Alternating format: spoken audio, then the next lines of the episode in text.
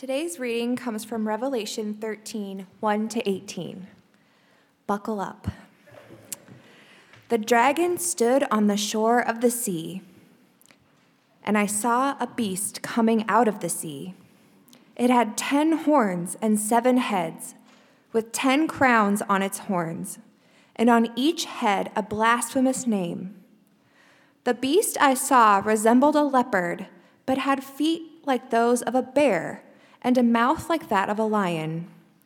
The dragon gave the beast his power and his throne and great authority. One of the heads of the beast seemed to have had a fatal wound, but the fatal wound had been healed. The whole world was filled with wonder and followed the beast. People worshiped the dragon because he had given authority to the beast, and they also worshiped the beast and asked, who is like the beast? Who can wage war against it? The beast was given a mouth to utter proud words and blasphemies and to exercise its authority for 42 months. It opened its mouth to blaspheme God and to slander his name and his dwelling place and those who live in heaven. It was given power to wage war against God's holy people and to conquer them and it was given authority over every tribe, people, language, and nation. All inhabitants of the earth will worship the beast, all whose names have not been written in the Lamb's book of life, the Lamb who was slain from the creation of the world. Whoever has ears, let them hear. If anyone is to go into captivity, into captivity they will go. If anyone is to be killed with the sword, with the sword they will be killed. This calls for patient endurance and faithfulness on the part of God's people. Then I saw a second beast coming out of the earth. It had two horns like a lamb, but it spoke like a dragon. It exercised all the authority of the first beef, beast on its behalf and made the earth and its inhabitants worship the first beast whose fatal wound had been healed and it performed great signs, even causing fire to come down from heaven to the earth in full view of the people. Because of the signs it was given power to perform on behalf of the first beast, it deceived the inhabitants of the earth. It ordered them to set up an image in honor of the beast who was wounded by the sword and yet lived. The second beast was given power to give breath to the image of the first beast so that the image could speak and cause all who refused to worship the image to be killed. It also forced all people, great and small, rich and poor, free and slave, to receive a mark on their right hands or on their foreheads, so that they could not buy or sell unless they had the mark, which is the name of the beast or the number of its name. This calls for wisdom. Let the person who has insight calculate the number of the beast for it is the number of a man.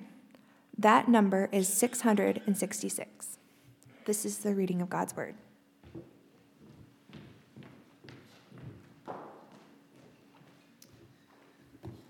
Well, keep your seatbelts on. this fall, we've been journeying through Revelation. Revelation is a letter from Pastor John to some, uh, some churches that were being persecuted by Rome. And he's writing to encourage them to remain faithful to Jesus and to resist the temptation to compromise their faith in the face of social and political pressure. And he's doing all this through a, a, a, literary genre which is foreign to us but familiar to his original readers called apocalypse. Apocalypse means unveiling or revelation. In an apocalypse, you use familiar symbols and images to reveal what will happen and what is happening just beneath the surface of what we can see and hear and touch. Along our journey, uh, you have been submitting questions about this strange and wonderful book. Uh, we're going to look at one of them today. One person asked Is it true that nothing after chapter 3 can be taken literally? It's a good question. The entire book of Revelation is true but a large part of it is presented through symbols. Symbols are not untrue. Symbols just point to something beyond themselves. So when you read Revelation and you encounter a symbol, you want to find out what it's pointing to. For example, a literal beast is not going to devour a literal prostitute, but there are rulers and authorities that figuratively devour the very things that they help create. So, no, you should not take chapter 17 literally, but you should know that evil often self destructs. You should know that evil has a shelf life and that God in His mercy will one day replace the kingdoms of this world that exploit and oppress people with His own kingdom of justice and peace. So, our job when we read Revelation is to follow the hyperlinks, to understand what the symbols are pointing to, and then take that message very seriously. So, great question. Keep them coming. Uh, feel free to submit your questions online using the link in the video description or through an Ask Anything card, which you can pick up in the back today. Two weeks ago, I made some comments in my sermon about dispensationalism. I know many of you have questions and thoughts about that. Today, we are devoting our living room conversation after the service to this topic. We'll have two hosts there. Uh, so if you want to scratch that itch, uh, you'll have an opportunity to do so today. All right, chapter 13, here we go. Chapter 13 is part of a larger section that explores the nature of evil. A while back, we looked at chapter 12. Chapter 12 reveals that there is a cosmic war between good and evil. Long ago, God's enemy, Satan, which John portrays as a dragon, tried to supplant God on his throne. He failed and was cast down to the earth. So he dusted himself off and he tried to kill Jesus at the moment of his birth, but he failed there too. So he dusted himself off again and resolved now to go after Jesus' followers. George Lucas was right. There is an evil force at work in the universe and that force must be discerned and resisted. Chapter 13 gives us a glimpse of what that evil force looks like up close. If the passage that Karen read feels really weird and strange and bizarre to you, that's okay. It is weird, strange, and bizarre. We are learning a new genre together on the fly, so give yourselves a break. It's okay.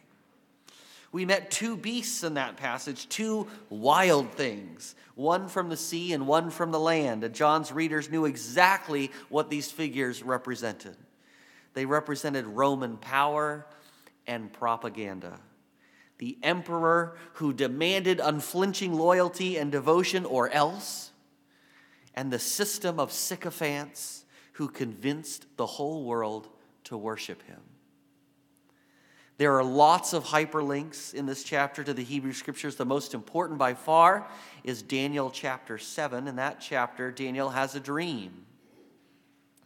In my vision at night, I looked, Daniel writes, and there before me were the four winds of heaven churning up the great sea. Four great beasts, each different from the others, came up out of the sea. The first was like a lion, and it had the wings of an eagle. The second beast looked like a bear. The third beast looked like a leopard, and on its back it had four wings like those of a bird. Then I looked, and there before me was a fourth beast, terrifying and frightening and very powerful. It had large iron teeth. It crushed and devoured its victims and trampled underfoot whatever was left, and it had ten horns. And John's beast seems to be a composite sketch of Daniel's four beasts, a super beast, which makes sense because the Roman emperor had far more power than any ruler had ever had before in the history of the world. Calling the emperor a beast functions a lot like our modern day political cartoons function. When we want to expose or criticize a politician, cut them down to size, we exaggerate their features, we caricature them John is unmasking the pretensions of the emperor. He thinks he's all that. He thinks he's worthy to be worshiped. In reality, he's just a mishmash of spare parts, a puppet on Satan's strings. Check out this piece of art. John writes that the beast utters blasphemous names. In other words, it claims to be God. Nero was the first emperor to demand that people worship him. He was the first emperor to develop a program of persecution against those who refused to bow their knees to him. Verse 3 says, One of the heads of the beast seemed to have had a fatal wound, but the fatal wound had been healed. What on earth is this all about? Well, Nero committed suicide when he was 32 years old. And shortly after that, um, a, a myth arose that he wasn't actually dead, that he was on an island recovering, but would soon return to rule over the empire once more. There was no truth to this at all, of course, but that didn't stop millions, tens of millions, from believing it and continuing to worship Nero years after his death. So look at this the whole world was filled with uh, wonder and followed the beast. People worshiped the dragon because he had given authority to the beast, and they also worshiped the beast and asked, Who is like the beast? Who can wage war against it? If this sounds ridiculous and far fetched, it wasn't. People were tripping over each other to demonstrate their loyalty and their allegiance to the emperor. More on that later. So Nero and later Domitian claimed to be God, and they waged war against those who refused to worship them. And John is saying that if you are willing to kill people to preserve your own power, you are being manipulated by the dragon by Satan. If you value your own power more than you value other people's lives, more than other people's freedom of conscience, guess what? You are a beastly ruler. Is that fair? I think that's fair. And some did suffer, some did die because of the beast, which is why John says to the churches this calls for patient endurance and faithfulness on the part of God's people. God runs the world the emperor only thinks he runs the world, and he does not tolerate dissidents. John is presenting his hearers with a stark choice. You can worship Jesus or you can worship the beast. Who will you choose? Jesus is glorious. The emperor is a sham, a puppet on a string.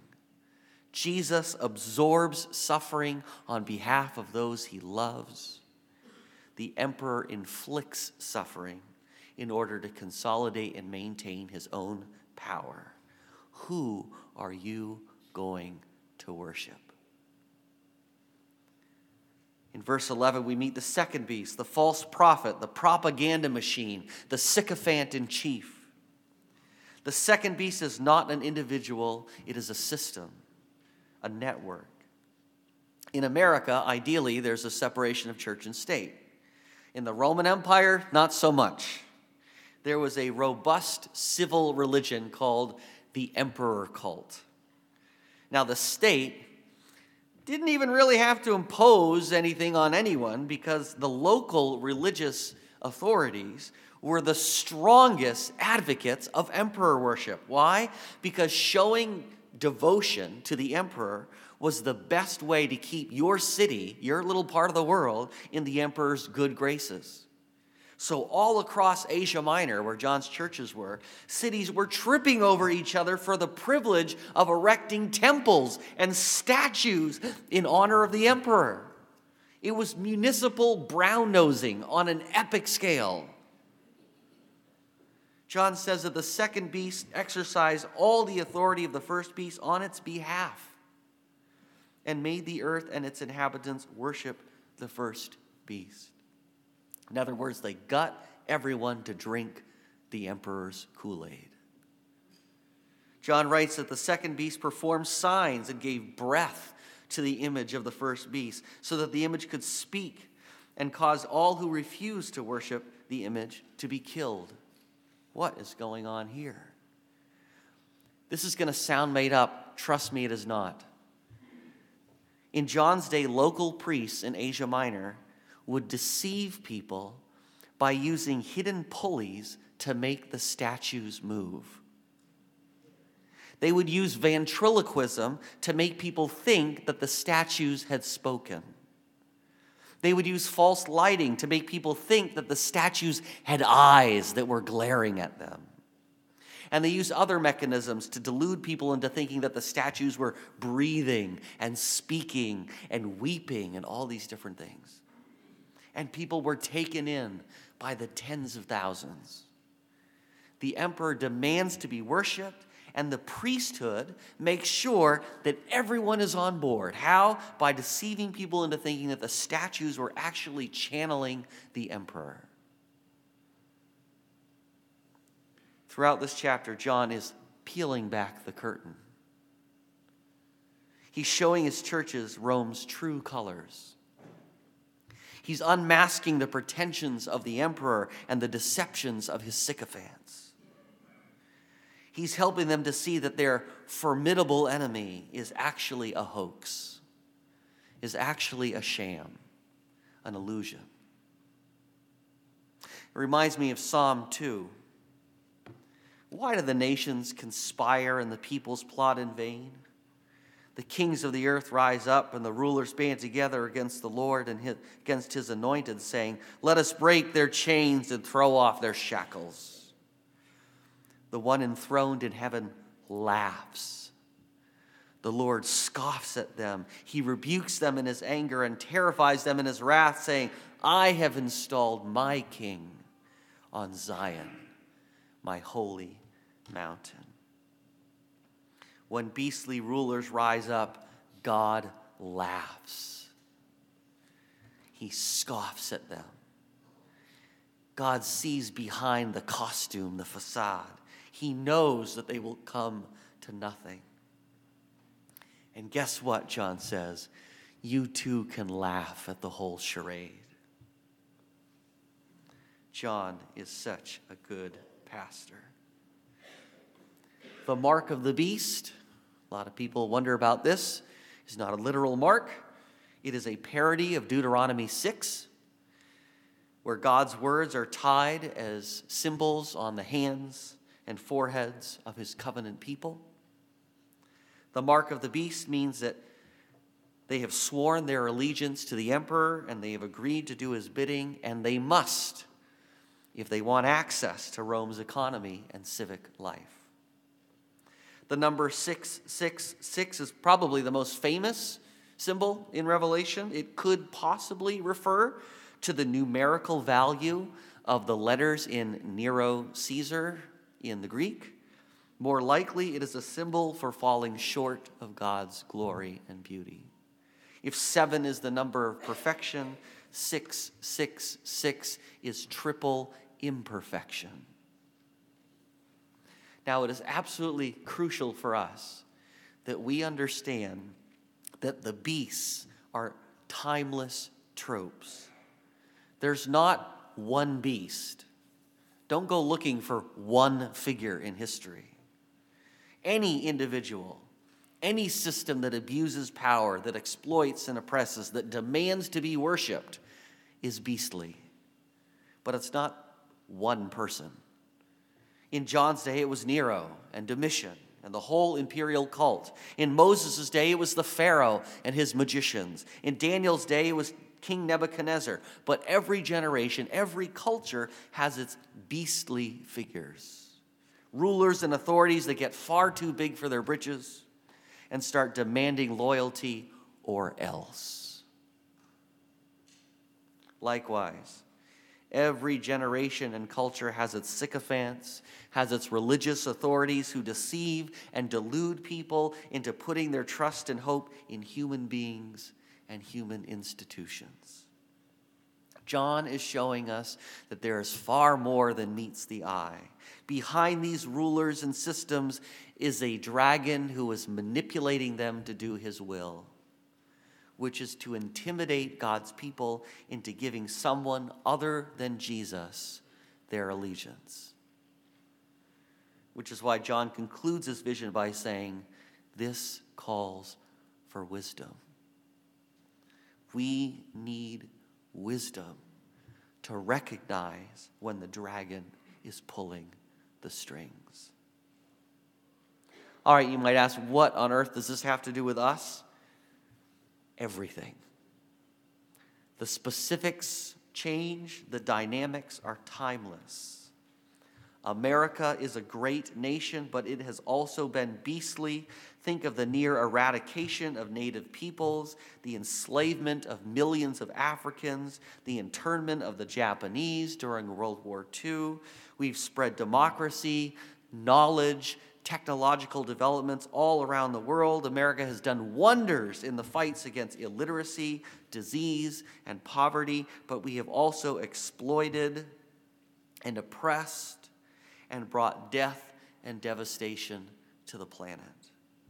We have put our hope in princes. We have trusted mere humans to save us. We have witnessed the co opting of religion in general and Christianity in particular to prop up ethno nationalistic identity and power. We have a long history of civil religion in the United States that's part Jesus, part guns, part militarism, part ethnic nationalism, part consumerism, part imperialism, manifest destiny. We've produced propaganda to deceive and delude ourselves into thinking that genocide was our God given calling. My purpose here is not to dump on America, but to show us that beastly powers and principalities and propaganda is ubiquitous, it is everywhere, it is all the time. Whoever has ears, let them hear. These days, the dragon seems to be diversifying his portfolio. In John's day, it was the state that posed the greatest threat to the church's worship. Today, we face dragony temptations on multiple fronts. Yes, from the state, but also from political ideologies and tribes, tribal identities, the market, technology, and the myth of progress multinational corporations that, in many ways, exert even more power over people than the state does. Think of Meta, Google, and Amazon. Who is like them? They bind us together. They compress time and space. They deliver whatever we want to our doorsteps in two days or less. Who is like them? If the beast is a power that's trying to distract you from worshiping Jesus, then most of us walk around with a digital beast in our pockets. Perhaps even more dangerous and subtle is the temptation to deify ourselves, to be an autonomous individual. Why worship the state when you can worship yourself? Define right and wrong for yourself Use your resources, your platform, and power to serve your own ambitions and comfort and security. What is social media but a platform for erecting our own images before the world? We can even use filters to give them breath and life. The propaganda machine that props up these counterfeit gods is very expensive. Our mass consumer culture rides on the back of a $650 billion a year advertising industry, the propaganda of more. We trip over each other to be first in line for the latest smartphone, concert tickets, and hot Christmas gifts. Just watch in the coming days. We evangelize on behalf of our favorite brands and politicians. We even pay them tribute to fund their campaigns. The problem with the beast is that he's resilient. Lop off one head and there are six more. And so the question we must ask ourselves is to what extent have we been taken in by the false promises of human personalities and institutions? Human programs and ideologies? And to what extent are we looking to politicians, tribes, consumer goods, technology to save us? To rescue us from boredom, meaninglessness, loneliness, insecurity, shame? To what extent are we compromising our allegiance to Jesus by blending Jesus and human institutions and ideologies into a soup? To put a fine point on it, how far am I willing to go to fit in in Babylon? Does it matter if the company I work for is polluting lakes and rivers and destroying their wildlife? Does it matter if my investments are funding companies that use child labor or enslaved people to produce its goods? No one wakes up and says, I think I'm going to worship the beast today. Rather, we tend to drift that way slowly over time. First, by mixing Jesus with the empire, then by blurring the lines between the two, and then finally, we jettison Jesus altogether. One commentator I read this week quoted an American missionary in the Philippines a generation ago who said, If the U.S. military leaves, what will happen to all of God's work here? He quoted a pastor he heard say from the pulpit once America is the world's last best hope. Now, I love America, but America is not the world's last best hope. Jesus is. Full stop. And the gospel of the kingdom does not need America's military. How do we come to a point where we say these kinds of things? Slowly, imperceptibly. Here are some signs that you might be sliding slowly towards the beast. Number one, you're willing to use force to defend or advance God's kingdom. You've begun to believe in the myth of redemptive violence, much to the chagrin of the Prince of Peace. Number two, you have Jesus for your private life, but something else for your public life. Jesus rules over your religious activity, but something else guides your work, your public life, your spending. Another sign might be that you're increasingly motivated by fear. Fundamentalists traffic in fear. Some of you grew up amidst a religious fundamentalism that said, believe these things, live this way, avoid these people, or else. Some of you are like, mm hmm. There was no gratitude, there was no wonder, there was no joy. It was just a fear based religion. And some of you are coming of age amidst a progressive fundamentalism that says, believe these things, talk this way, avoid these people, or else. Same beast, different head. Fundamentalism, whether religious or progressive, always traffics in fear. Jesus does not want you to live in fear. In fact, his perfect love casts out fear. That's how you know you're close to Jesus. If you're swimming in fear, it could be that you have been wandering from his perfect love. Everything we do is either motivated by fear or love. I wonder what's motivating you. When you decide what to wear, who to talk to, who to sit with, what to major in, what job to take. When you're with your friends and your colleagues and and you have to decide whether to be your authentic self or the person you think they expect you to be. How do you decide? What's making the decision? Fear or love? Another sign that you're sliding toward the beast is that you've devoted yourself to, to someone who's using you. A narcissistic politician, boss, spouse, or friend. You're not sure how it happened, but you're beginning to realize that, that you are a sycophant, a brown noser, a slave. Welcome back, kids. Jesus will never use you, He will never take advantage of you. How do we know? Because He gave up His power and He laid down His life for you. Another sign that you're sliding toward the beast is that elections fill you with dread and despair. Possible, of course, that you may be behaving in a beastly way.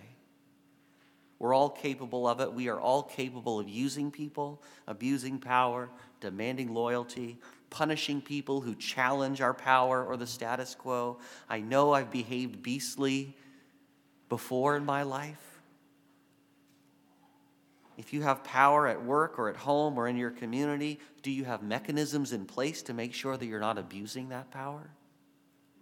Are people close to you allowed to confront you when you're overstepping your bounds? And do you listen to and yield to them? Do you want help identifying your blind spots? Do you want to learn how to lead like Jesus does? Or do you surround yourself with sycophants, people who are too impressed with you to call you out? Another sign that you're sliding toward the beast is that you've become really protective of the status quo. You're way more interested in preserving the way things are than in pursuing the way things ought to be. It's hard following Jesus in Babylon. It is hard living in a world that's ruled by beasts. John is right. This calls for patient endurance and faithfulness on the part of God's people. It's hard to avoid being led astray by lies, hype, and spin, by the deceptions and delusions that permeate our society. This calls for wisdom. This is, this is a hard passage, but friends, I have good news. We have a secret weapon. Actually, we have three. We have the Word of God and the Word made flesh. We have the Holy Spirit God's own animating breath, as close to us as our own heartbeats, who teaches us to pray and to rely on Jesus. And we have each other. We have the family of God. We have a community of faithful witnesses to belong to. So the question is are we using our weapons? Do we regularly carve out time to sit at Jesus' feet? To learn from Him, to think with Him? Are we praying regularly for the Holy Spirit to fill us and guide us in all truth and to transform our, our hearts so that we desire what God desires, so that we lose our appetites for the counterfeit gods of this world? Are we prioritizing our fellowship with one another? And when we get together, are we building one another up, spurring one another on to love and good deeds, talking about real life and the things that matter? Are we casting out each other's fear with love and helping each other to discern and resist the dragon and his puppets? The beast can be resisted. We have everything we need to resist him. Are we using them? We have a formidable enemy who traffics in lies and wears many masks, but if you pay close attention, you can see beneath the disguise that he's just a collection of spare parts, and you can laugh at him. You can scoff at the slick, slick sounding sales pitch because it is a delusion. It is not real.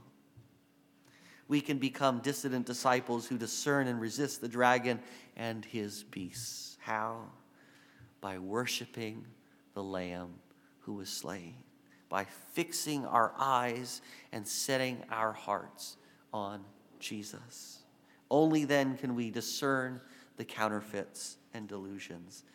And that process of being formed by worship is what we will talk about next week.